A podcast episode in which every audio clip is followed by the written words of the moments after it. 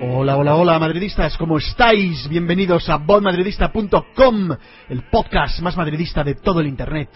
El podcast de la locura, del entusiasmo, de la euforia. El archivo sonoro que no presta su estadio a ventajistas acomplejados con ganas de satisfacer sus húmedos deseos de revancha sus mediocres aspiraciones, sus desesperados arrebatos de envidia, sus antihigiénicos anhelos de adolescente caprichoso y pataleante. Y es que, madridistas, por mucho que se empeñen en darnos lecciones, la cortesía aplicada a descorteses, la hospitalidad ofrecida a inhospitalarios, no forman parte de señoríos, sino de pringaos y pagafantas que ni somos ni queremos ser. No me importa si hacemos obras de remodelación o nos dedicamos a ver crecer el césped. Los que precisen de altares de sacrificio para sus ritos nacionalistas, que se vayan al IKEA a buscarse un do-it-yourself. Madridistas, la espera ha sido larga, pero el guion, tal y como anticipamos en el podcast posterior a la final de Copa pasada, estaba escrito. El Titanic había recibido un golpe en su línea de flotación y sus responsables no serían capaces de tapar las vías de agua. Victorias posteriores, fruto de la ventaja de jugar con red, no fueron sino gruesas capas de maquillaje intentando tapar el feo rostro del mago a quien se le ven los ases en la manga con sus trucos a la vista y unos jueces posiblemente avergonzados de su propio descaro, pitando con corrección, el mito del club de cantera inagotable, del modelo de gestión en valores, la vitola de imbatibilidad y el brillo de una estrella sin carisma fueron diluyéndose en el lodazal de sus pies de barro. Poco ha importado la hazaña arrastrada y cómplice del entorno mediático alfombrero y genuflexo, el autodenominado mejor equipo de la historia se rinde acojonado por su acomplejada realidad. Acostumbrados a remar a favor de viento, falta voluntad y corazón para superar corrientes desfavorables. Y así estamos, con casi la mitad de temporada todavía por acontecer, la Cibeles ya se apresta a recibir el beso de Casillas, la bufanda blanca y la gloria de los campeones. Y os digo que con el empuje necesario y superando los residuos de tardoplatinismo villaratesco que no demorarán en florecer, nuestra diosa nos recibirá dos veces, una de ellas por fin con la ansiada décima Copa de Europa. Marcad mis palabras porque hoy os digo que además presenciamos el inicio de una era de dominio madridista mandón, poderoso, sin paliativos. El único equipo capaz de hacernos sombra muestra síntomas de plantilla entrada en años y sin recambio. Víctimas de su propio camelo, si continúan empeñados en buscar en la masía a sus Xavis, a los Iniestas o a los Puyoles del futuro inmediato, su tozudez perpetuará su calvario.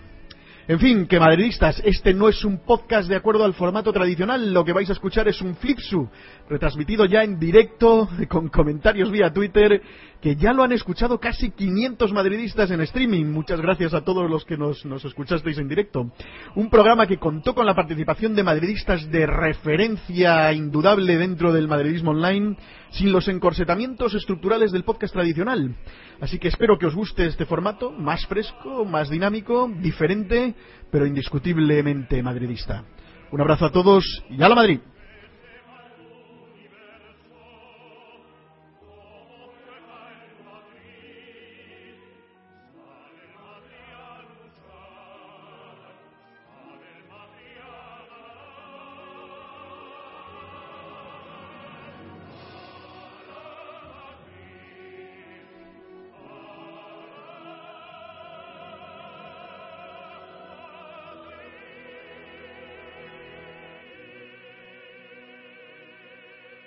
Parece que ya tenemos como 30 personas enganchadas a este Flipsu, este Flipsu que pretende suplir a lo que iba a ser el podcast de hoy y que desgraciadamente pues por circunstancias personales no, ha podido ser. Y también porque quiero conversar con todos vosotros, haceros una, una pequeña propuesta, a ver qué os parece. Pero antes de empezar, ¿qué tal si comenzamos como si fuera un podcast de los de antaño con, con el himno del centenario?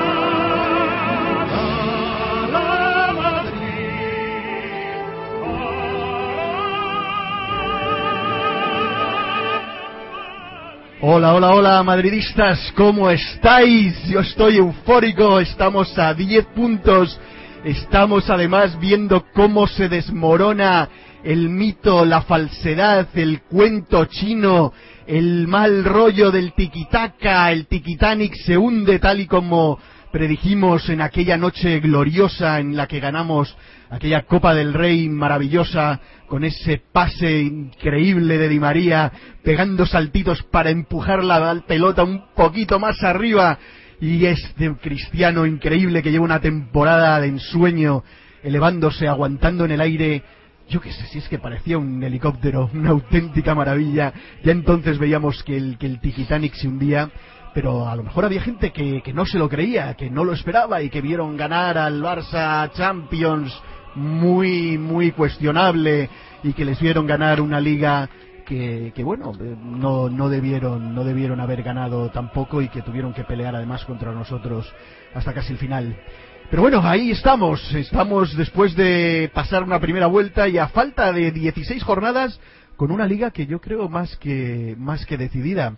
Y voy a darle la palabra eh, porque ser cortés, la cortesía y la galantería tiene que estar siempre presente en cualquier madridista a la única mujer que tenemos dentro de nuestros panelistas, pero una panameña irrepetible, incomparable, que ya participó en el podcast y que, y que todo el mundo pide, pide que regreses. Maika, ¿qué tal estás? Cuéntanos cómo va el madridismo panameño en estas fechas. ¿Hay euforia, hay tranquilidad, hay cautela? ¿Cómo, se vive en Panamá la situación del equipo? Bueno, hola, hola a todos. Eh, bueno, en Panamá ahora el madridismo está volcado eh, al pasillo. Están pensando en el pasillo y dicen que es posible que el Barça se, se sienta psicológicamente y vayan a perder puntos. O sea, el, el panameño madridista quiere el pasillo, no quiere ganar la, la Copa G, la, la, liga, quiere el pasillo. Pero eh, muchos, por menos yo, eh, soy cautelosa. A mí no me gusta vender la piel del oso antes, antes de cazarlo y eh, espero, yo del alma me preguntas qué quiero, yo quiero pasillo, bombón, redobles, alfombra roja, todo, todo lo quiero. Pero hay, eh, trato de ser un poco cautelosa. Los 10 puntos me parecen que son la respuesta de, del destino, esas palabras de Piqué, que decían que la liga se le va a hacer muy larga al Madrid. Creo que, como dicen los abuelos, el que escupe para arriba, ¿no?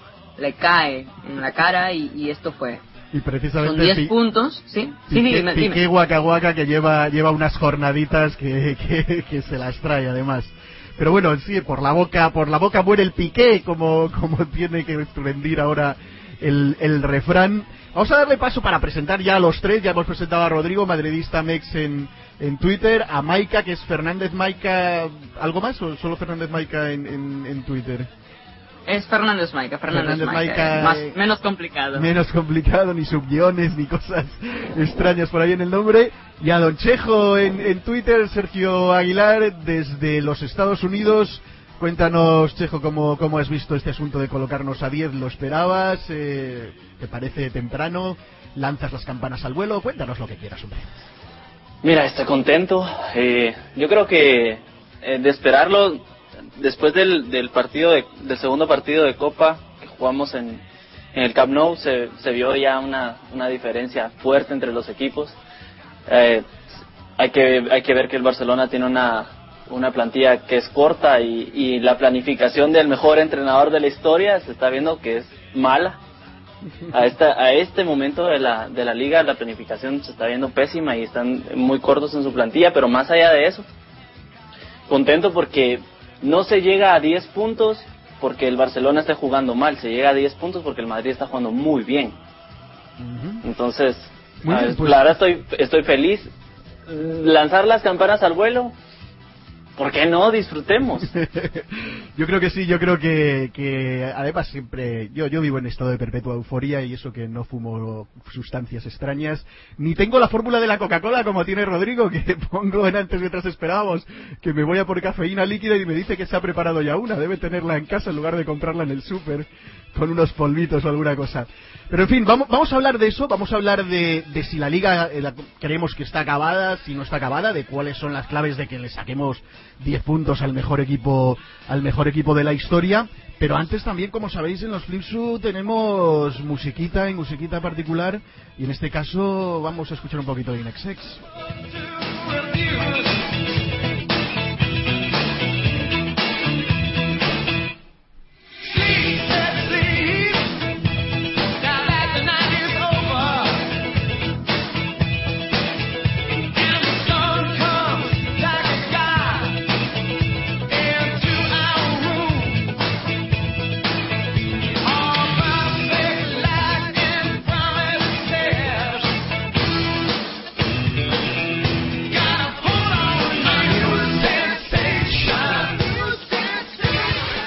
Oye, también vamos a ir dando paso a comentarios de la gente que se está uniendo al, timeline aquí en Flipsu, que ya son algunos, eh, creo que superan ya los 80.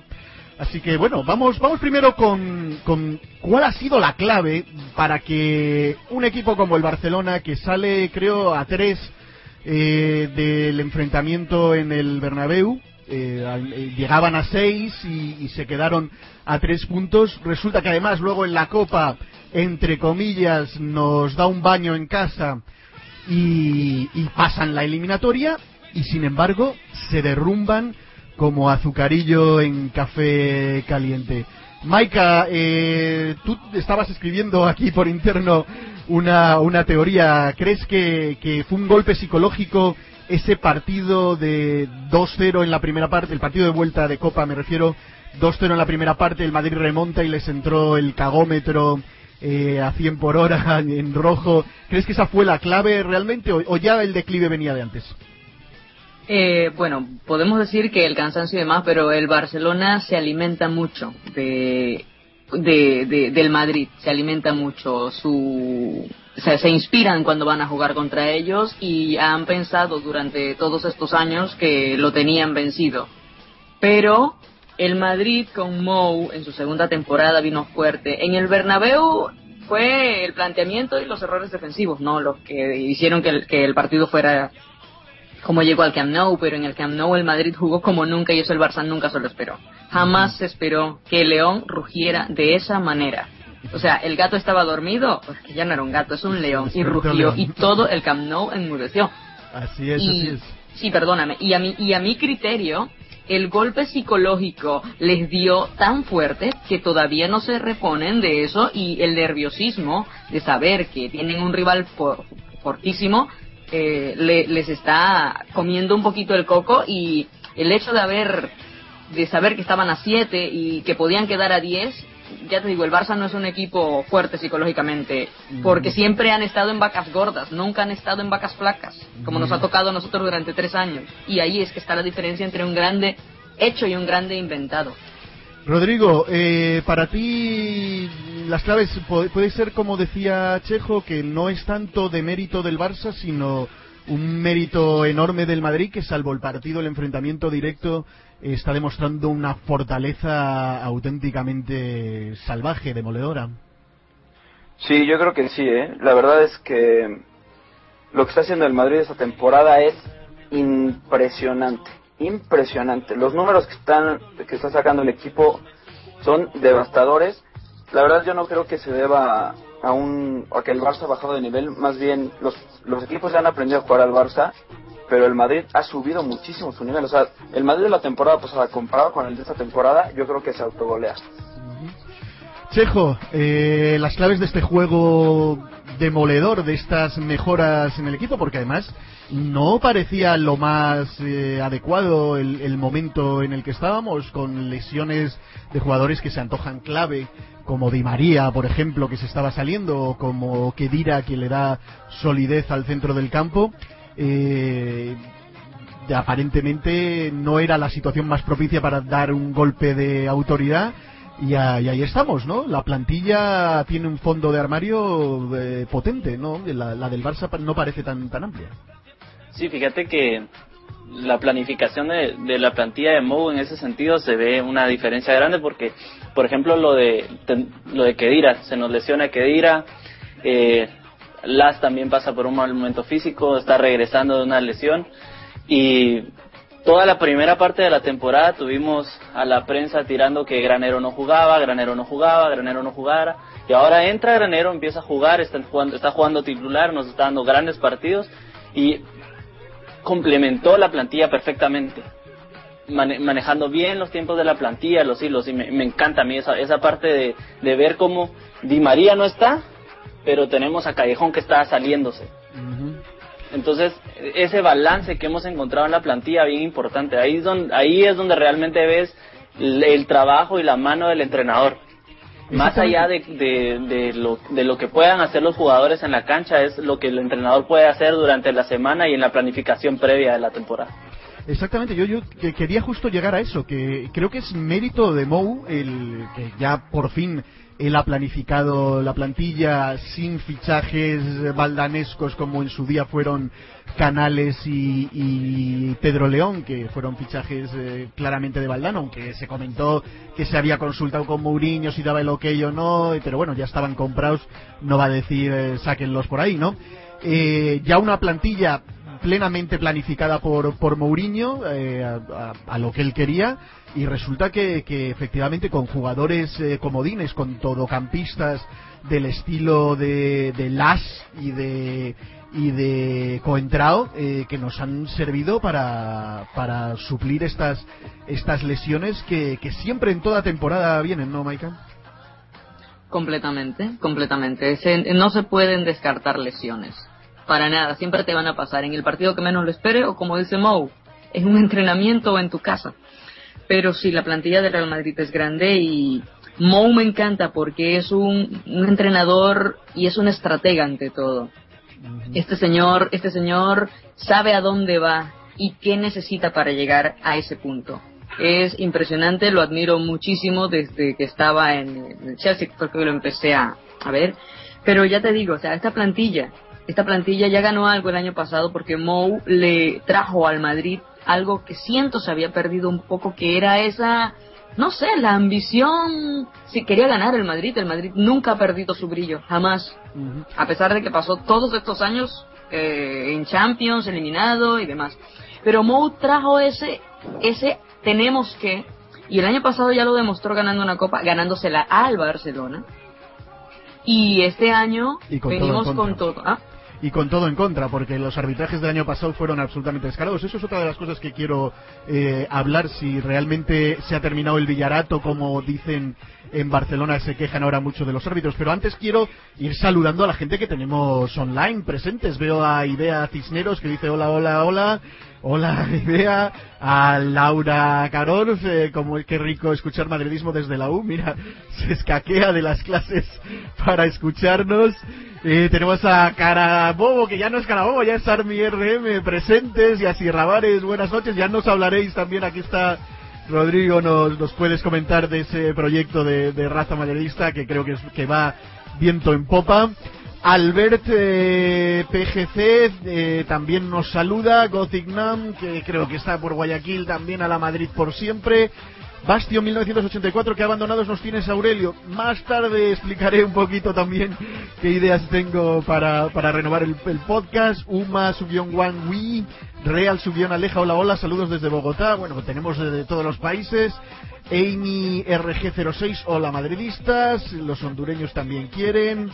Eh, grande Rodrigo, dice Albert PG. Vamos a ver qué más hay por ahí, porque estos ya son de antiguos. Eder Harper, cracks todos. César Raudales, hola desde México. Uf, ya se me acaban aquí los saludos. Vamos a ver si hay alguno con comentarios. Hola desde Venezuela, Maru FR. Total. Bueno, vamos, vamos, porque estoy, estoy un poco atrasado con comentarios y no, no quiero que esto se convierta en un, en un listado de, de saludos. Ir poniendo cosas que queráis, de las que queramos, de las que queráis que hablemos.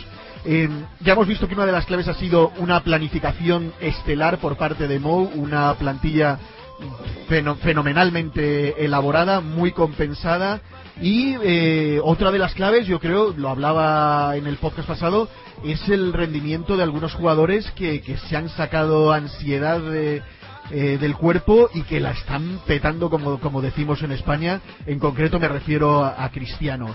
Cristiano para mí está haciendo un temporadón espectacular, se ha puesto el equipo al hombro, eh, está con una solidez mental, una madurez eh, impropia de él, eh, de lo que habíamos visto en otras temporadas. Rodrigo, el rendimiento de, de Cristiano, sé que no sorprende, pero, pero realmente le veo, le veo mucho más maduro, más, más jugador, más, más en plan mandón, más capitán, ¿no?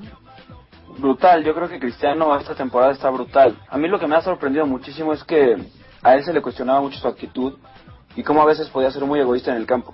Yo la verdad lo critiqué muchas veces porque perdía balones, se tiraba al piso y, en vez de, ir por el balón y recuperarlo, se agarraba la cintura. Y eso a mí me desesperaba mucho. Y esta temporada se está notando que presiona en defensa, recupera, se barre. Hay veces que lo ves defendiendo al lado de Arbeloa, eh, remata, centra. O sea, Cristiano está haciendo todo esta temporada. Yo creo que esta temporada para él es donde se puede eh, destapar como leyenda del Madrid ya lo vimos que a los que decían que no, aparecían en los partidos contra el Barça, ya les metió tres goles en los últimos tres partidos, entonces ese gafe ya se lo quitó.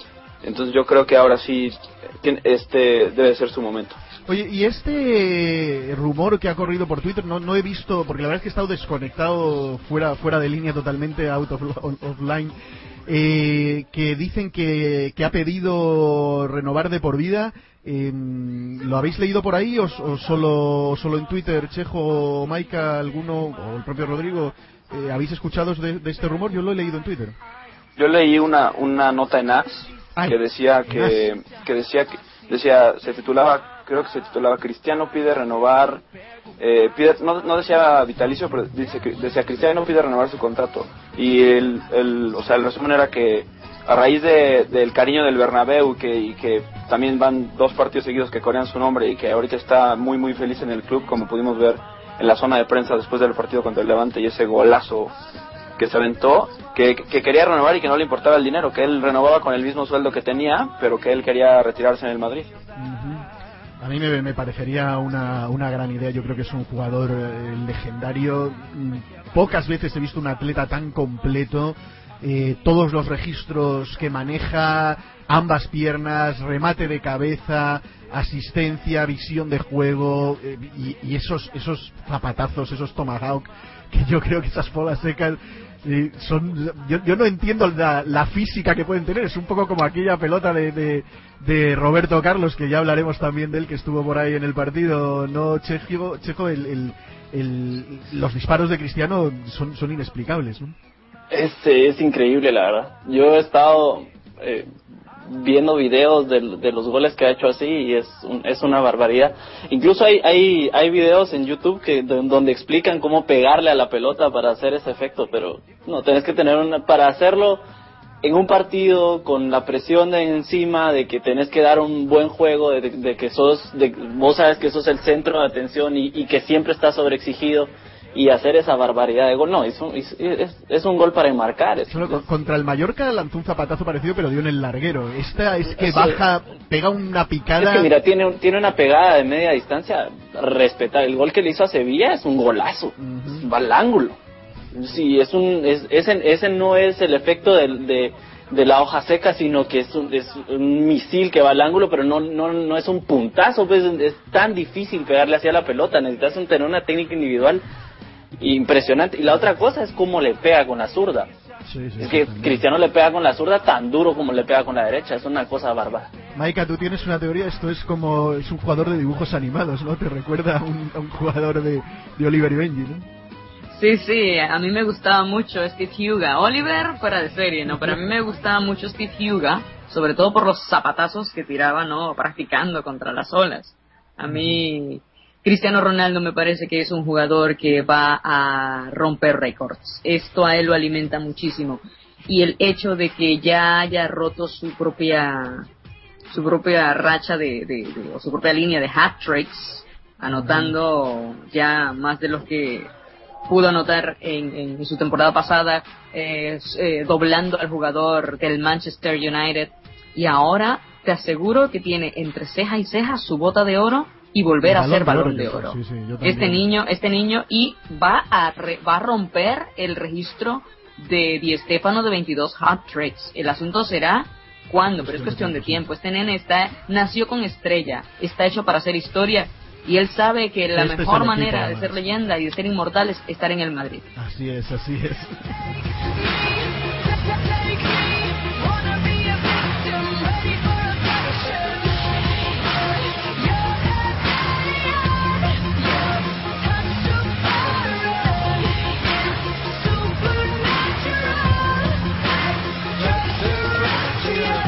Es como si fuera un extraterrestre. Y otro extraterrestre, que es otra de las claves para mí de- del rendimiento posnavideño, es eh, el mago Mesut.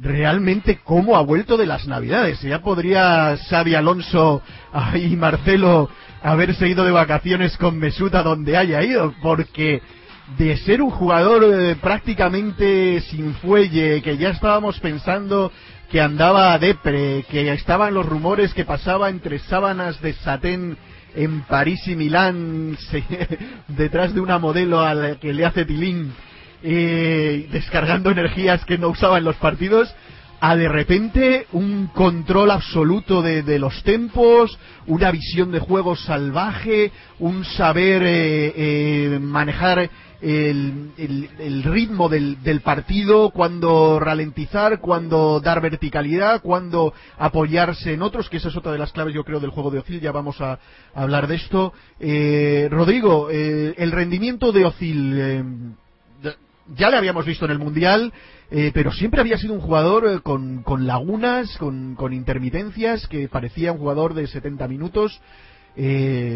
¿Te ha sorprendido? Yo, yo le veo una de las claves realmente de, de- de- de lo que hemos, tanto del rendimiento en Barcelona, que, que se salió en ese partido, como, como del resto de partidos de lo que va de, de 2012, ¿no? Sí, sí, yo creo que, que la ventaja de, de Mesut es que, o sea, que en esta temporada sí es, pues bien no en esta temporada, a partir del 2012 está jugando los 90 minutos y los está jugando a un ritmo que es fenomenal porque se, se tira por banda, juega en el centro, eh, hace paredes, hace diagonales, las- o sea, intenta el solo. Yo creo que lo que pasó con él fue que Mourinho habló y le dijo, ¿sabes qué? Tú tienes el talento para, para ser una figura mundial y lo estás desperdiciando por, por irte de cañas o yo qué sé, ¿no? Entonces, yo creo que eso el le ha que también se le ha visto, se le ha visto en fotos fumando, parece que le da el cigarrito. Creo que también. Y creo que tú también comentaste, ¿no? En Twitter que él, y él también dijo en una entrevista que los pitos del Bernabéu le habían Sí. hecho más fuerte y las críticas eh, le habían pegado. También creo, creo que... Creo que a Cristiano de también, ¿eh? Eh, A Cristiano también le han servido para espolearse en este sentido, pero bueno, ya, ya hablaremos de eso. Sigue, sigue. Ah, que creo que también el rendimiento de Osil se debe mucho a que Kaká lo está ayudando mucho. Eh, ¿Cómo explico? Lo que pasa es que yo siempre he creído que Osil es un jugador que juega mucho mejor de frente al marco y eso lo he platicado con Chejo muchas veces. Y lo que está haciendo Kaká es que está ayudando porque baja a la media, recibe balones de Xavi y, como Kaká es un jugador que tiene muchísima técnica que sabe muy bien dar la vuelta por la experiencia que acumula, se da la vuelta, se la toca a Osil y Osil recibe de frente al marco y eso a Osil yo creo que lo está ayudando muchísimo. Yo no sé cómo lo vean ustedes. Sí, no, no, yo, yo estoy eh, convencido de que una de las claves para este renovado Ozil ha sido que cuando tiene la pelota, las alternativas no es eh, devolvérsela a Xavi Alonso, buscar a Kedira o a eh, con miedo a qué es lo que vayan a hacer con ellas, sino que ahora de repente tiene a Granero o tiene a, a Kaká o a Benzema más atrasado cuando, cuando salen Higuaín y, y Benzema. Y, y eso realmente le, le está sirviendo a él para manejarse con muchísimo más criterio, porque maneja paredes, maneja eh, pues eh, eh, pases al hueco en lugar de al pie, o sea, realmente el, el- los- el sentirse arropado de los llamados entre comillas jugones le ha servido de, de mucho de mucho Ozil. ¿Le veis como posible candidato a Balón de Oro y de ahí también entremos ya con el rendimiento de otro de los que considero que se está saliendo, que es Karim Benzema, eh, Maika? Pero claro que lo veo, porque este chico tiene mucho todavía para crecer. Para mí, estalló en el partido contra el Barcelona en el Camp Nou. y, y es uno de los de tiene tiene mucha técnica tiene algo que hacía rato no veía en un jugador magia ese ese estilo que, que, que hace que, que tú conoces jugadores grandísimos como Xavi y, y demás pero le, pero que que son excelentes pero pero les hace falta ese toquecito y Osil se mueve como los dioses como la seda. Maravilloso me encanta verlo. Y ahora que ha despertado espero que, que ya no se me duerma más. Creo que el alón de orejas que le pudo dar Mou los pitos de la afición le pudieron servir. Y si ese es su nivel imagínense, ahora que está joven, imagínense, ¿no? Lo que puede crecer, llegar a más. Para mí puede ser un balón de oro seguro, pero quiero que sea después que mi Después de Cristiano gane el suyo y otro más. Vamos a ver eh, comentarios eh, que hay antes de pasar con, con Chejo para que nos dé su opinión sobre Ozil y Benzema. Eh, Uma subió en One, que Cristiano está pletórico, increíble, no solo juega, hace jugar al equipo, juega para el grupo y se nota que es el mejor jugador del mundo. Yo no creo que antes fuera tampoco egoísta, sino que sentía a lo mejor que el equipo no respondía y, y pretendía intentar hacerlo él solo, no tanto por, por lucimiento personal, sino porque no, no le veía alternativas. Ahora yo creo que encuentra al equipo más, más conjuntado y eso le hace pues, pues también tener más alternativas de, de juego. Jenny Goncalves eh, es que cuando juega, cuando Cristiano deja el egocentrismo a un lado, es un completo jugador. Cristiano este año bien aconsejado va a rendir 100%, y dice Albert BG. Cristiano cambió su forma de ser después de la mala racha que pasó. Nos damos cuenta de que es el mejor. No más hizo el gol 4000 del Madrid. También mira que cábala hacer ese gol eh, 4000 impresionante. Gothingham, Oliver Atom plagió a CR7 si no vean el gol 4000 del Bernabéu. Sería genial que Cristiano renueve. Bueno, eh, Chejo, eh, vamos, vamos con, con tu opinión sobre Ozil y Benzema.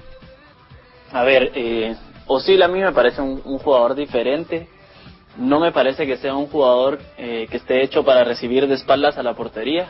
Lo hemos comentado muchas veces con Rodrigo, porque siento que es un jugador que a pesar de que él es alto, no tiene el físico para estar recibiendo y recibiendo en la espalda, además que no le pitan las faltas. Tiene ese, es- tiene ese, ese problema. Es un jugador alto y, y- y no y no es pues él no es malintencionado, no es un jugador que se tire ni nada, es un jugador que está yo diría mal protegido por los árbitros y recibe mucho cuando cuando él recibe la pelota de espaldas le da muchísimo. Pero de ahí viéndolo jugar en esa posición donde está ahorita que es un poquito retrasado, cargado hacia la derecha, tiene mucha visión de campo y me encanta cómo encuentra esos espacios vacíos. El partido anterior le dio una pelota a Coentrao, una barbaridad de pelota que no cabía nada ahí, cabía la pelota, nada más. Y la, no es una genialidad de pelota, tiene muchísima visión de juego, me gusta mucho cómo se, cómo se, cómo se abre ahí. Y otra cosa que me, que me agrada un montón es que sirve mucho de pivote. Cuando vamos hacia, por ejemplo, eh, tenemos un desborde de Arbeloa, por ejemplo, y en lugar de tirar el centro, lo buscamos hacia atrás y eso nos da la posibilidad de hacer un pase entre líneas. Y así han entrado varios goles y así se, se ha buscado muchísimo esa posibilidad. Mm, Una de las cosas que nos hemos dado cuenta últimamente es que no tenemos tanto eso de levantar centros ni nada, siempre buscamos la diagonal hacia hacia hacia afuera para devol- para devolver el pase y buscar un, un toque de segunda línea como fue el, el- el- la, la asistencia de, de Cristiano que anularon el gol a Benzema. Eh, ahora Benzema es un es, es el mejor 9 que hay ahorita en Europa. Yo no veo otro que esté a ese mismo nivel y que sea tan completo, porque no es un 9 de área, no es un 9 que lo vas a parar ahí y ahí que pase lo que tenga que pasar al estilo seco, por ejemplo, sino es un es un 9 que lo puede retrasar, que sabe tocar bien la pelota, que no le quema la pelota en los pies, puede recibir de espaldas y, y no ya sabemos la calidad individual que tiene, sino hay que preguntarle a Puyol dónde tiene la cintura.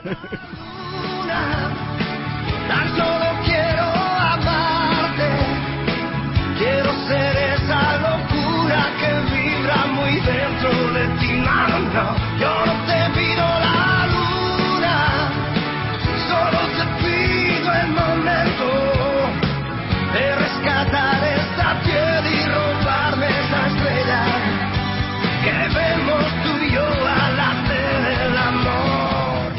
Vamos a seguir con comentarios de la gente. Este era Sergio Dalma con Día Dalma 2, un disco que para los de mi generación tiene, tiene su aquel.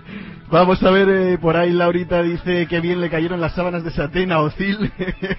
Carta abierta a Ocil, Mesud. Haceme un hijo, fin. Maru FR, Ocil regresó en modo Dios.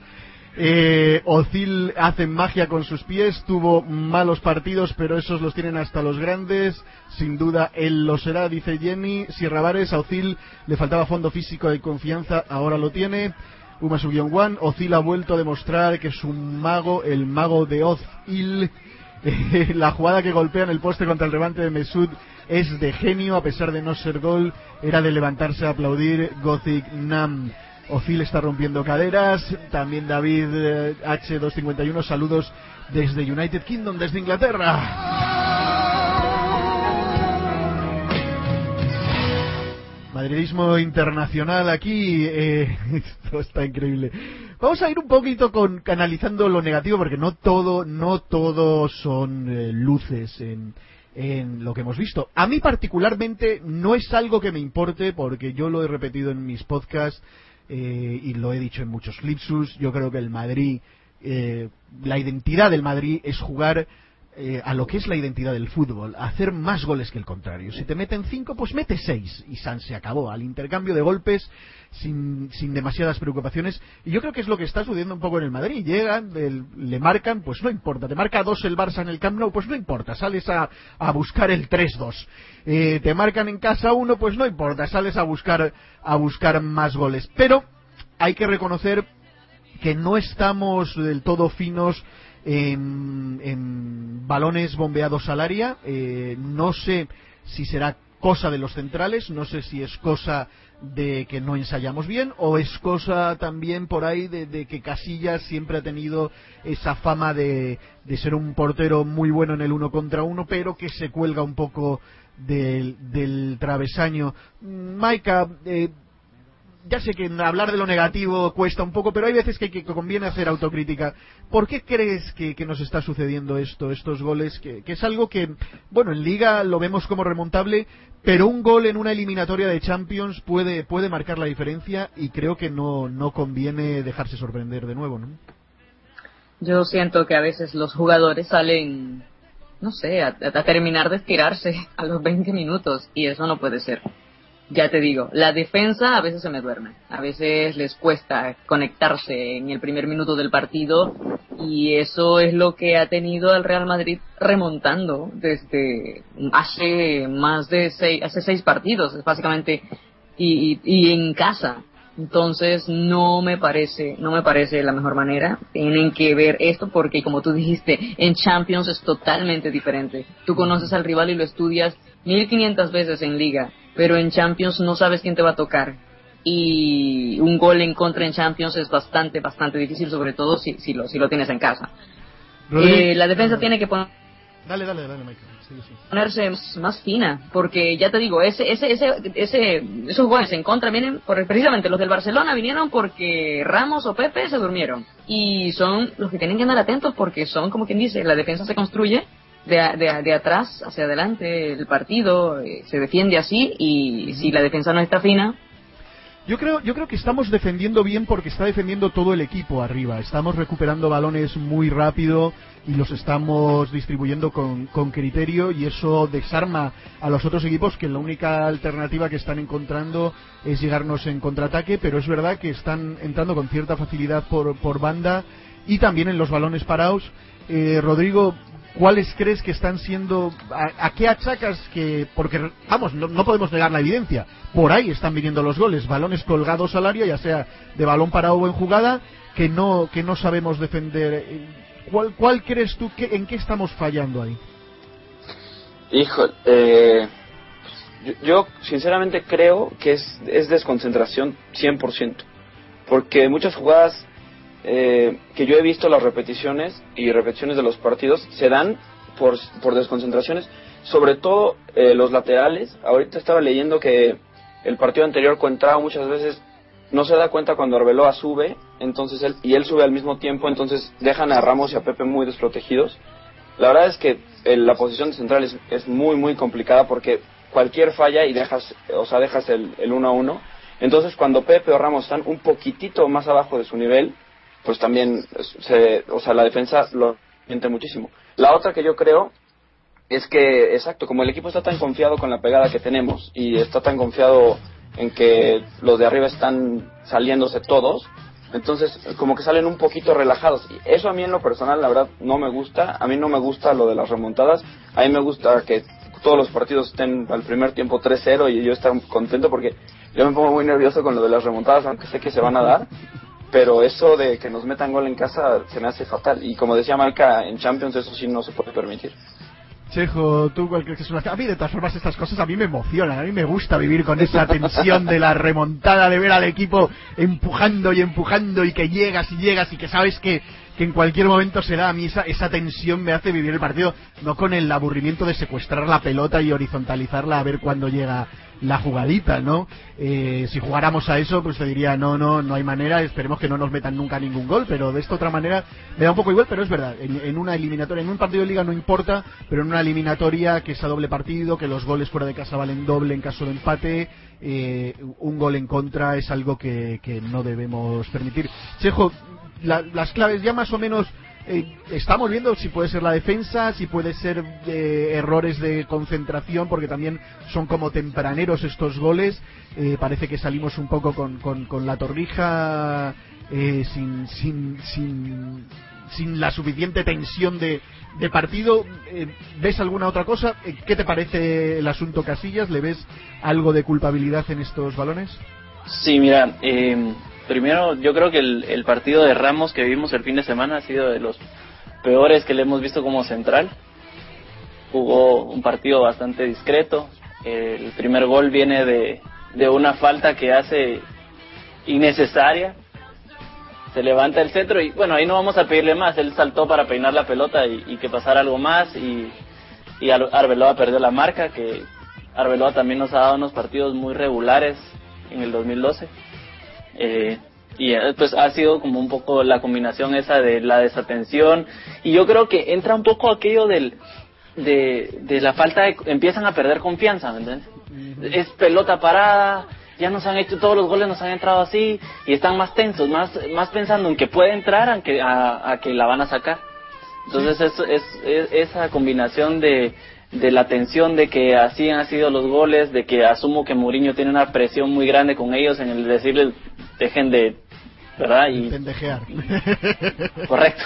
Entonces, eh, pues yo creo que esa, esa combinación de factores es un poco difícil para ellos de manejar. En el caso de, de lo de Casillas, yo no- en el primer gol eh, le están rematando de frente, muy cerca, pegado al poste, es muy difícil. O sea, yo sé que estamos acostumbrados a pedirle milagros y que generalmente es baja su mano y nos dice tomen un milagro, ¿verdad? Pero era, era muy difícil. Ahora, en el segundo gol es en la entrada del área pequeña. Y, y yo personalmente, yo, yo soy un fanático de Casillas, a mí me parece el mejor portero del mundo, pero esa pelota es del arquero. Mm. Esa pelota es, es, es una pelota que va al centro del área, en la orilla del área pequeña. Tiene, él tiene la ventaja de las manos, pero se aferra mucho a quedarse en la, en la, en la línea. Él tiene mucha, mucha confianza en sus, en sus reflejos, más tiene mucha desconfianza en sus salidas.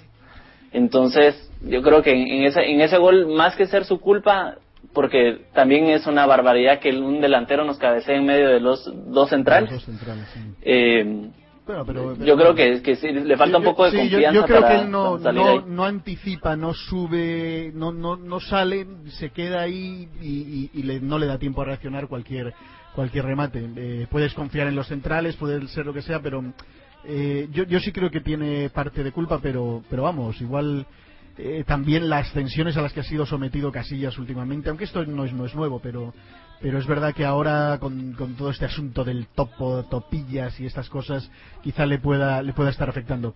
Vamos Sí, con no, le está metiendo muchísima presión y, y definitivamente, imagínate, tenés la presión de, de que todo el mundo fuera está diciendo, no, es que lo que pasa es que Casillas es el que está filtrando esto. Tenés la presión del estadio que, que, que pide más y que, y que sabe que las últimas jugadas eh, de gol han sido a balón parado y que te reclaman el que te quedas parado en la línea. Y entonces, ¿qué pasa si, por ejemplo, sale en esa jugada del segundo gol, no rechaza bien o se va de largo y entra la pelota? Sí, sí, Entonces claro. sí nos lo comemos vivo. y tal, la que sale a por uvas y bla, bla, bla, si no sabes Ah, salir, ¿para exacto, qué hace? exacto. Entonces, es, es, para él es un riesgo, ¿me entiendes? O se queda en la línea y todos decimos, bueno, pero es que lo que pasa es que intentó la tajada o, o- o le cabecearon muy cerca o lo que fuera, o sale y, y no la agarra y entonces nos lo comemos vivo y se nos olvida todo lo que no, todo lo que ha tapado. Que yo creo que es que es un poco nosotros somos muy exigentes con nuestros jugadores pero tampoco se nos tiene que olvidar y tenemos no tenemos por qué tener memoria miope y olvidarnos de que Casillas ha tapado lo intapable. Vamos con otra rondita de comentarios porque se están quedando eh, rezagados. Todavía hay comentarios de cuando hablábamos de Cacao Zil. El dúo Cacao Zil es pura magia. Me encantan cuando los dos juegan juntos. Dice Jenny. Hola, hola a todos en mi subguión Francia. Hola. Cinderella RM. Lo de Ozil es increíble. Yo creo que Mou metió el dedito también en este caso. pues se lo metió ardiendo. Porque sale quemado. Eh, Granero y Kaká le han dado vida a Ozil. Eh, Mesut, eh, entre comillas, ET Ozil, dice Dede. Real Aleja Ozil es un dios. Sierra Vares, eh, lo especial de Benzema es su sangre fría espectacular. Si los nervios de Van Nistelrooy eran de acero, los de Benzema son de titanio. Yo creo que, en algún podcast, la verdad es que esta semana he escuchado el vuestro, he escuchado eh, el de Unión Merengue, he escuchado La Compañía. Eh, creo que solo me falta Real Madrid Show. En alguno, no sé si a lo mejor en el vuestro, alguien habló, dijo que, que Benzema parecía un, un híbrido entre Ronaldo el gordito y Zinedine Zidane. Tiene la elegancia de Zidane y la potencia y la, la visión de gol de, de Ronaldo. Eh, Maika, comenta tú si quieres de, de Benzema. eh, ¿te, parece que, que es eh, el estilo de él? ¿Es esto? eh, Yo a mí no me parece tan 9-9. Es un jugador como con más recorrido. Y de hecho cuando sale con Higuaín, el que se pone de 9 es el Pipita y Benzema se atrasan. Sí, a mí me gusta Benzema porque este chico también igual te puede jugar en un extremo una, a un lado, ¿no? Del delantero y igual te anota golazos como el cuarto que anotó contra Levante que fue maravilloso, fue un golazo. Este chico me gusta porque puede mm, sacarte una jugada, se mueve en una baldosa, que anota goles impresionantes y tiene clase también, tiene clase. Eh, yo lo veía en el Lyon y me encantaba y cuando me dijeron que lo había fichado Florentino, recuerdo que ese día salté. No le dieron, y- pero me sorprendió que no, que no rindiera en el Madrid el primer año. Eso sí dije, este chico es bueno. Pero sí, ya te digo, el sombrerito que le hizo a Puyol fue maravilloso. Este chico tiene magia y va a estallar, va a seguir, va a seguir. No está, está, está en un buen momento y puede competir por ser balón de oro, clarísimo. Que sea una mezcla entre entre el gordito y, y Van Nistelrooy No, y, y Zidane. Y Zidane. y Zidane, perdón, y Zidane es bueno, tiene la clase de Zidane, tiene un poquito de clase de Zidane, no la clase entera, pero Zidane lo tiene de ahijado y eso dice muchísimo. Eh, ha compartido con Zidane, Zidane lo ayuda con mucho. Y este de que es un rematador desde donde sea, desde donde sea y eso es lo que hace bonito al gato. Muy bien.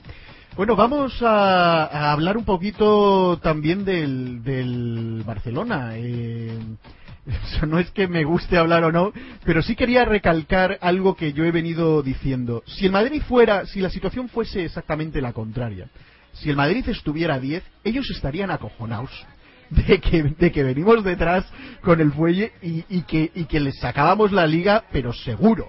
O sea, estoy seguro de que, de que ellos no se plantearían bajo ningún concepto que tienen la liga ganada como yo ahora mismo me lo planteo. El Barcelona, la única vez que ha remontado así una cantidad fuerte de puntos han sido nueve puntos. Estamos hablando de que con 10 tiene que perder tres partidos el Madrid, el Barcelona ganar todos, el Madrid perder, eh, no, tres, tres serían nueve, serían cuatro partidos, tres y un empate.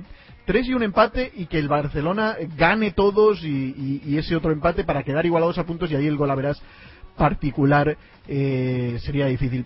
¿Cómo veis este, este espíritu, en lo de que en el Madrid mm, eh, la remontada siempre es posible, la rendición no existe y sin embargo estos ya dan la cosa por perdida, incluso el propio Guardiola diciendo que nos concentraremos en, en defender nuestro, nuestro reinado en Champions.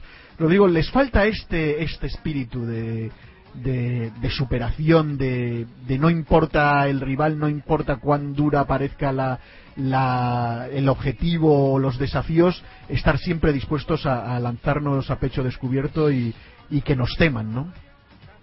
Sí, claro, pero lo que pasa es que la diferencia es que nosotros somos el Madrid y ellos no. Ellos nacieron segundones, entonces toda la vida están acostumbrados a ser así. Messi ya dijo que ya cambiaron el chip para la Champions porque la liga está muy complicada. Alves dice que el Barcelona es un club derrotista.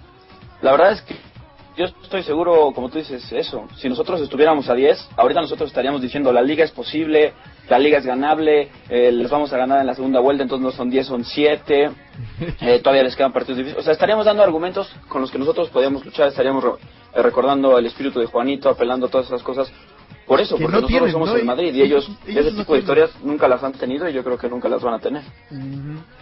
Chejo, ¿a ti te parece también la eh, esta gente es incapaz de remontar y peor al, al Madrid, eh, como tú decías, que el, que el juego del Madrid también está muy muy autoritario, muy mandón, pero pero yo creo que es que ellos tiran, vamos, han bajado los brazos ya, ¿no? Lo que pasa es que es un equipo que no tiene espíritu y eso es lo que les siento que les, que les falta. No es un, es un equipo que no tiene identificación y es, creo, parte de la misma cultura que tiene el equipo porque es un equipo que pierde uno o dos partidos y se, se cae todo ese todo ese movimiento que tienen con la prensa, con todo el apoyo de la gente y todo eso, se les, un partido que fue mal y se arruinó todo, se cayó todo, dejan de creer, este, se, se tira la, la, la prensa encima y este otra y, y tienen el derrotismo lo tienen pero im- impreso, Eso no, no viste que dice UNICEF abajo dice derrotismo included.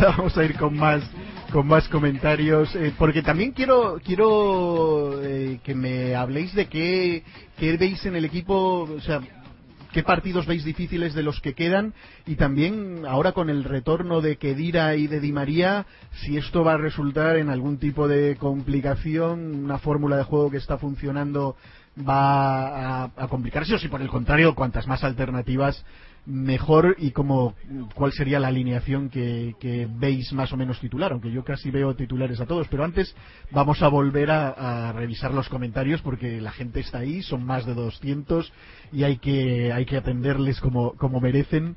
Está Anemcir Taeb, Casillas es humano, le ha dado al Madrid más que ninguno de los otros que están en el equipo ahora. Caro Jiménez eh, C, eh, buena música ahora, nada que ver con la charla de fútbol, pero muy buena. Otra aquí, Laura, que precio tiene el cielo grande, Marc Anthony. Eh, claro, porque esto es un flipsu, esto no es, no es el podcast, aquí eh, hasta cantamos y hacemos karaoke si hace falta.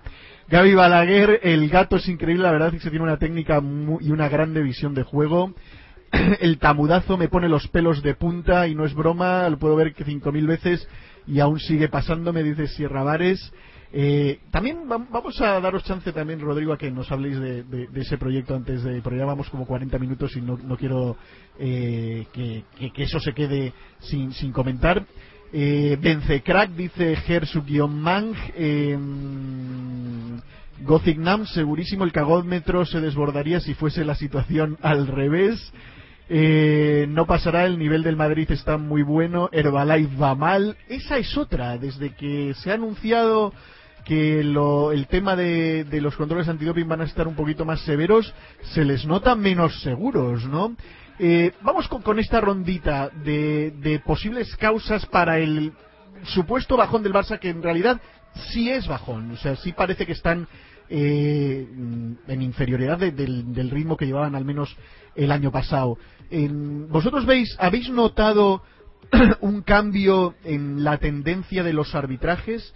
No tanto a no favorecer, eh, sino a dejar de, de- o sea, a dejar de perjudicar a los contrarios en el Barça. Yo creo que ha habido jugadas que antes siempre las pitaban a favor del Barça, aunque eran totalmente en contra, y ahora las pitan bien los árbitros. Eh, aparte, plantilla corta, lesiones Y eh, bueno, la, desmoralización de, esta gente, Maika, em, ¿crees que los árbitros se han puesto un poquito las pilas, han visto que se viene el fin de ciclo y quieren estar un poquito a mejor con el Madrid o ya simplemente les ha dado la vergüenza de que se les ha ido denunciando y esto ha sido la estrategia de Mou de denunciar estos arbitrajes ya de una manera pública y notoria y ya les está dando un poquito de vergüenza eh, pitar las, las, los horrores que pitaban a favor del Barça? Mira que voy a decir algo que no sé si suene tan, pero creo que desde la salida de Zapatero el asunto no va tan positivo para el Barcelona. Eh, sí, los árbitros, los árbitros, eh, es posible que después de tanto que se ha hablado este año estén pitando un poco más neutrales, un poco, solo un poco. Pero sí, se dan casos como el de Iturralde, ¿no? Que creo que todavía estamos jugando, está jugando el. Barcelona para ver si, si empata ese partido contra Sevilla, creo que fue, quedó empate. Pero sí se está, se está viendo un arbitraje un poco más neutral, que dicen los del Barcelona que lo, que, que, lo, que la tienen contra ellos, pues no, no la tienen contra ellos. Están tratando de pitarle como le pitan a todo el mundo, en donde en un partido te pueden beneficiar y en otro partido te pueden perjudicar. Eso se da en todo. Si no, pregúntenle a, a Higuaín y a Benzema el primer gol que fue anulado, ¿no? Donde Higuaín nunca tocó el balón. Ujú, O sea, hay, hay momentos en que el árbitro no puede, sí, se- no puede ver. Yo pensé que era que le había tocado y luego en la repetición vi que no. Entonces, eso, el árbitro en el campo puede perjudicar o, o ayudar a un equipo, pero tanto como el año pasado, mm, mm, no. Difícilmente.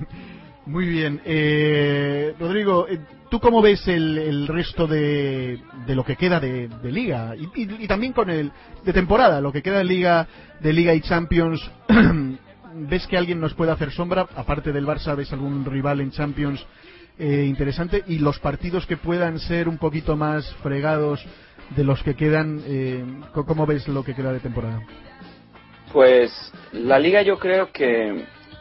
Yo comentaba el otro día que, yo creo que febrero puede ser un mes clave porque no salimos de Madrid en liga. El próximo partido es contra el Racing en el Bernabéu, luego creo que se viene contra el Rayo en Vallecas en- y ellos tienen partido contra el Valencia y luego contra el Sevilla. Entonces yo estoy casi seguro que en alguno de esos dos partidos pueden pinchar y ya estando a 12 o más, yo creo que ya la liga es eh, casi ganada. Eh, pero eh, partidos complicados para el Madrid. eh, pues, no- nos queda la salida contra el Pateti, que digo, ahorita parecía que iba a perder hoy, pero hoy ganó 3-1, le dio la vuelta Ah, a la Lazio, que la Lazio no es un mal equipo. ¿Sí? No, no, sí, sí, digo, digo, no, Ah. no- no sabía de ese resultado. ¿no? Yo veo que al Atlético le faltaba pues alguien que les metiera en vereda, porque la plantilla sobre el papel no es una mala plantilla. Sí, no, exacto. Eh, yo creo que el partido en el Calderón puede ser un poquito más complicado de lo que esperábamos a, a principio de temporada. Yo creo que al Barça también le va a resultar complicado ese partido. ¿eh? Sí, yo, yo también creo. Y en la Champions, pues el CSK, la verdad, yo creo que es un partido de trámite. Perdonen si sueno arrogante, pero la verdad es que el, el equipo viene parado. Acaba de perder contra un equipo eh, de, de- de segunda en España, creo, en un amistoso que tuvo. La verdad es que lo único que nos puede hacer un poquito de mella es el frío, pero yo creo que la eliminatoria está superada. Y rivales en Champions que no se nos puedan dificultar. A mi forma de ver las cosas, el Nápoles es un rival que yo creo que le va a ganar al Chelsea y jugar en, un San Paolo lleno creo que es algo complicado, pero realmente al nivel futbolístico no veo ningún otro equipo como el Madrid. Chejo, eh, tu opinión sobre lo que resta de temporada. Ah, mira, yo veo dos partidos eh, complicados. El primero que veo difícil es eh, la salida que tenemos a Bilbao. Ese, ese va a ser un partido, creo yo que va a ser complicado. No creo que va a ser el un plan. último, es el último por, por este asunto de la huelga que hubo. eh, se juega ya el último. Yo creo que va a ser intrascendente. Bueno, eso sí, ahora, es, es el, el, el, el detalle es ese, que, que ya se juega fuera de... Esperemos que así sea. Sí, sí, sí. Y, y sí, el, partido contra el Atlético de Madrid creo que va a ser un partido fuerte, no porque el Atlético de Madrid tenga una respuesta para el juego del Real Madrid. Yo creo que lo que, pues yo por lo menos desde que cambiaron de técnico he estado viendo más al Atlético y lo que tienes es, que es un equipo muy hecho al estilo de Simeone. Llegas a la media cancha y te empieza a patear hasta que suelte la pelota o te quiebre. Entonces, eh, va a ser en un Europa, partido muy duro. En Europa no ves a nadie fuera del Barça, ¿no? Realmente. Ah, Fíjate que eh, de lo, de lo que yo veo en Champions es que hay, hay nombres que deberían de, de- de ser más, ¿verdad? Por ejemplo, Chelsea debería ser un nombre que debería ser mucho más de lo que está haciendo ahorita, pero por ejemplo hoy leí un- una declaración de Vilas Boas que él decía, si yo no tengo el apoyo de la plantilla, eso a mí no me importa, yo tengo que tener el apoyo de, de Abramovich y ese es un síntoma malísimo en un equipo. Entonces, no, yo creo que eh, obviamente el Barcelona tiene tiene calidad suficiente como para competir, pero de los demás eh, el Bayern puede ser una puede ser una una una opción ahí Sí, que además, Co- como se juega en el Bayern Arena la final, le pondrán un Ah. empeño especial, ¿no?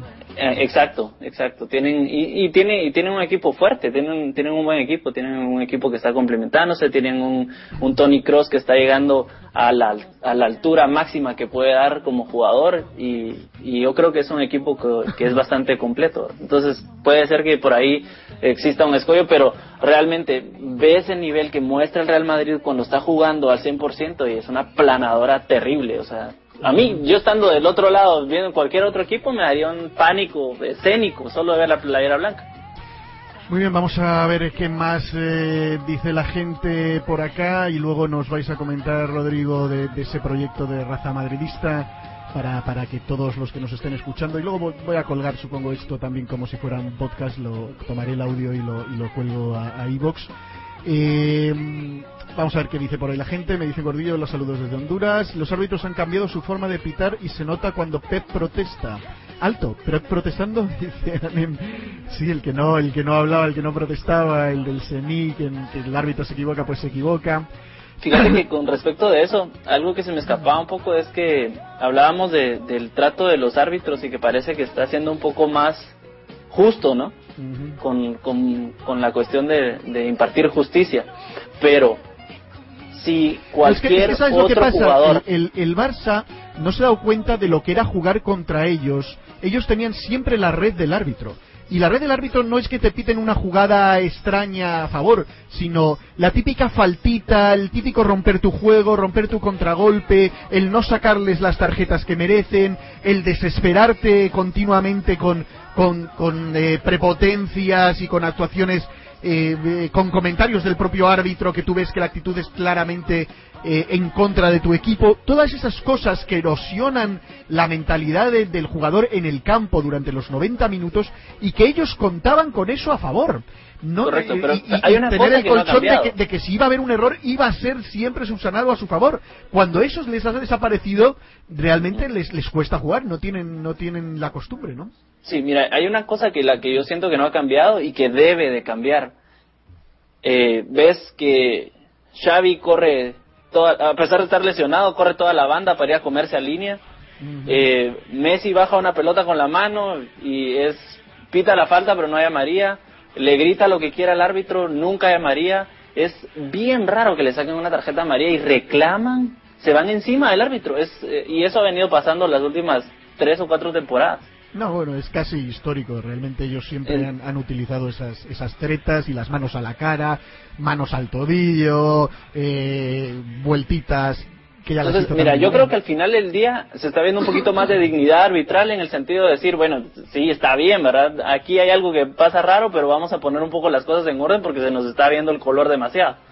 Y se están yendo encima de los árbitros. Y como te digo, creo que al, al- fin estamos viendo que, que son arbitrajes parejos y entonces cuando el arbitraje se vuelve parejo, sí se empieza a notar una, una diferencia más palpable en, en- los resultados, A ¿verdad? ver, eh, Maika, eh, voy contigo para, para cerrar este tema porque tú dices que, que todavía se ven detalles eh, de arbitrajes favorables al Barça, que tú no, no crees que se haya acabado por, por completo el, el Villarato. Cerramos ya este tema y pasamos con Rodrigo que nos explique lo de raza madridista. Sí, sí, sobre todo cuando pues, estás jugando una Copa del Rey, por lo menos, y en el primer minuto, en los minutos iniciales del partido de un primer tiempo, un jugador, por lo menos el, hecho de Pinto allí con el Valencia, una mano tan clara eh, que, que, que no expulse un jugador, de repente el árbitro dice, bueno, si hago esto, el Valencia puede comerse al Barcelona eh, porque está afuera, mejor no lo hago. Entonces ahí se nota una ayudita. También se ve cuando un jugador, por lo menos en el caso de Champions, ayer, ayer creo que jugó el Barcelona con Leverkusen, ando mal con los horarios, este, un jugador se podía ir solo contra el portero y le pitaron un fuera de juego. O sea, en cositas tan sencillas como esas al principio de los partidos, cuando un contrario puede venir a dar alguna estocada, los árbitros siento que están un poquito tratando de mantener el 0 a 0 hasta que el Barça abra la lata. Y justamente después de una ayudita que le pitan un fuera de juego legal a un, un fuera de juego que no es a un, a un jugador del contrario, ¡blup! viene el gol del Barcelona. Cositas como esas que espero Que sigan, vayan cambiando. Muy bien. Bueno, pues Rodrigo, te, te voy a ceder la palabra para que nos expliques de este proyecto nuevo que no solo es un podcast, que es una web, que tenéis fichajes de auténtico lujo. Por ahí he visto a Anita Poppy, he visto a Anton Nutella. Eh, cuéntanos un poco de dónde ha salido este tema y, cómo, cómo puede llegar la gente que nos está escuchando a, a, conocer el proyecto. Gracias, Aure. Eh, pues el proyecto inició, la verdad lo inició Antonio Luque, que es Cronox en. Él fue el que empezó como lo de Soy una raza con, con Carabobo, que ya no es Carabobo. Eh, y en alguna vez me, dijeron que iban a hacer un pod y me invitaron a participar. Y pues yo, accedí encantado. Y el proyecto es pues hacer un pod que fuera un poquito diferente a lo que había ya en la web.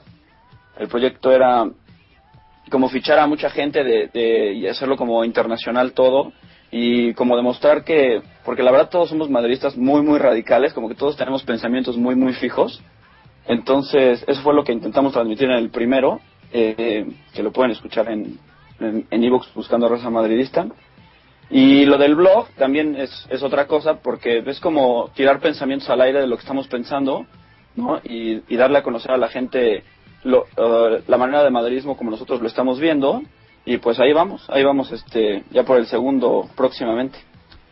Muy bien, pues pues encantadísimos, os deseo todo tipo de éxitos y ya, a Cronox le fui dando consejitos también, en, que es un vicio del, del- Skype este maño, no sé si duerme o no, cuándo lo hace. Eh, yo creo que os va a ir muy bien, yo escuché el primero, me pareció espectacular, me gustaron las anécdotas personales, me gustó el ritmo que llevasteis, me pareció que tenéis hasta demasiada gente y a veces se hace un poquito, un poquito difícil de, de- llevar. Eh, yo quería comentar a, a la gente que realmente estoy teniendo un 2012 complicado de tiempo, eh, que me está costando. A mí me gusta siempre preparar los podcasts de una manera un poquito particular. Yo escribo las intros, no, vamos, supongo que nadie se creerá que me salen así de repente improvisadas al, al, al hablarlas. Eh, me gusta hacerlas bien, me gusta manejar un cierto guion un- de temas. Y, y verdaderamente no he, no he tenido el tiempo de, de prepararlos. Y sinceramente estoy viendo, quizá noto un poco, aunque hablándolo ahora con Rodrigo él me dice que, que no, eh, noto un poco agotado el, el- el formato de, de- del podcast de, de Voz Madridista, quizá hay un exceso de conducción por mi parte. Y quería ver si, si encuentro a gente eh, que esté dispuesta a, a poner un poquito más, no no a, a dejar tanto el, que yo prepare el asunto y llegar a, a comentar la jugada, sino que, que cada uno venga con, con un tema del que quiera hablar, el- lo que se le ocurra, lo que ha pasado durante la semana, o si quieren hablar de algo del Madrid histórico o de cualquier otra cosa, y luego comentar todos, que no sean tanto mis propuestas de, de, de temario, sino que cada uno aporte un poco con, con su comentario. Seguir con las intros, porque las intros, pues eh, a mí me gusta hacerlas y, y creo que a la gente le, le gustan también. Pero a ver si, si encuentro, tampoco puedo pedir encontrar a gente que, que se le ocurre, porque, porque obviamente pues, pues aquí no pagamos a nadie ni, ni tenemos cómo. Así que va- vamos a ver qué surge. Quiero reinventar un poquito el, el asunto. Ya en su momento, cuando hice el podcast de las Smoke Girls, traté de cambiar un poco. Luego, cuando metimos los comentarios con el hashtag para que haya más gente eh, participando. El- son, son cositas que, que a veces, eh, no sé, a mí siempre me, me ha gustado tratar de, de hacer un poco lo de Steve Jobs, de, de, de, hacernos obsoletos antes de que vengan otros y, y nos lo hagan. Y creo que, que, que llega un poquito el momento de, encontrar otro formato sin abandonar el proyecto porque yo estoy encantado y, y mientras tenga fuerza y madridismo pues pues lo estaré lo estaré haciendo, ¿no? Y, bueno, pues pues ahí estamos. Cada vez hay más alternativas, hay más opciones, ahí están y, y yo estoy muy contento. Cuando yo empecé esto, pues estaba yo solo y ahora pues pues hay cantidad de, de webs. Creo que el madridismo 2.0, el madridismo online, tiene una vitalidad eh, enorme que no se la veo al, al, al barcelonismo, por ejemplo, ni, ni a ningún otro equipo. Y creo que esto esto es bueno, es bueno para para el equipo, es bueno para la institución y es bueno para, para todos para todos los madridistas. Eh, bueno, ahí, ahí queda eso. Eh, quiero dejaros a cada uno un turno de, de palabra para, para lo que queráis comentar, para dar ánimos, para mandar saludos a papá y mamá y al amiguito del pueblo, o para lo, o para lo que queráis. Eh, Maika, eh, tus últimos comentarios para, para cerrar el, el, podcast, iba a decir, el flipsu de, de hoy. Bueno, súper fascinada de estar acompañándolos a todos y eh, también de estar hablando hablando de nuestro Real Madrid. Es que se puede hablar horas del Real Madrid, desde un jugador hasta una jugada, del entrenador, del club en sí, de que no vamos a ceder nuestro estadio para que vengan a hacer cosas indebidas, que no, que freisas, que no, que no entiendes, estás sordo. Eh, y, y, bueno, súper, súper contenta. Y que vamos, como dice Pepe, como dicen los chicos, cada vez estamos más fuertes y sí, el Real Madrid es una planadora, sí. Que tiene un vestuario lleno de bestias, sí. Tenemos leones, tenemos jaguares, tenemos... ¿Qué más? Tenemos tigres, tenemos de todo. Y Mou los dirige. Eh, nosotros somos eso, un equipo bestial. Los otros tienen un circo. Muy bien, eh, Rodrigo, eh, palabras de, de, despedida, por favor. Eh, pues igual, un gustazo como siempre estar aquí platicando con, con todos ustedes. Eh, yo creo que la liga se termina en febrero. Yo creo que este nos vamos a poner a 13, si no este fin de semana el que viene. A 13 o a 12, yo creo que con eso ya estamos más que hechos. Eh, del madridismo online me encanta, la verdad es que es algo que, si se puede, a mí me ha hecho más madridista. Vivir los partidos por Twitter es una experiencia eh, irreal que yo nunca me, nunca me pude haber imaginado que iba a ser así. Eh, yo estoy muy agradecido con toda la gente que comparte conmigo. Y pues nada, eh, despedirnos a, despedir a todos y, y qué bueno que nos escuchan. Y a la Madrid. Chejo. Pues aquí, mira, siempre uh, agradeciéndote la invitación. La verdad es que compartir eh, estos espacios y, y encontrar ese madridismo tan tan eufórico que, que nos hace disfrutar de forma distinta los, los partidos, la, la, la, previa del partido, el durante de la semana, comentar las cosas que van pasando, eh, mantener vivas esas sensaciones, estar pendiente siempre del equipo, eh, te levantas en la mañana y estás pensando en el Madrid, te conectas al Twitter y encontrás siempre a alguien que ya hizo un comentario o que está pendiente de la situación o, o, o vos mismo estás viendo las noticias del equipo y, y te da gusto saber que, que hay muchísima gente que, que comparte el mismo deseo, ¿no? Y, y la verdad es que compartir eso con, con, con toda la gente que está en, en Twitter y a, y a través de los Flipsus es, es genial, a mí me encanta. Muy y bien. ahí por más, pues, este, pues siempre, siempre ahí pendientes de, de todo y, y si le, si le vas a dar un, un cambio al, al, al podcast, pues esperemos que, que sea tan exitoso como siempre ha sido, porque realmente le, eh, yo lo empecé a escuchar y creo que fue de las formas en las que más me enganché al, al, al madridismo online. Bueno, pues muchas gracias. Eh, yo creo que con esto es, es más, más que interesante el, el, como, como cierre, el, el ver la vitalidad, la salud, el dinamismo de todos de todos los madridistas. Yo estoy encantadísimo de toda la gente que sigue la cuenta de Voz Madridista.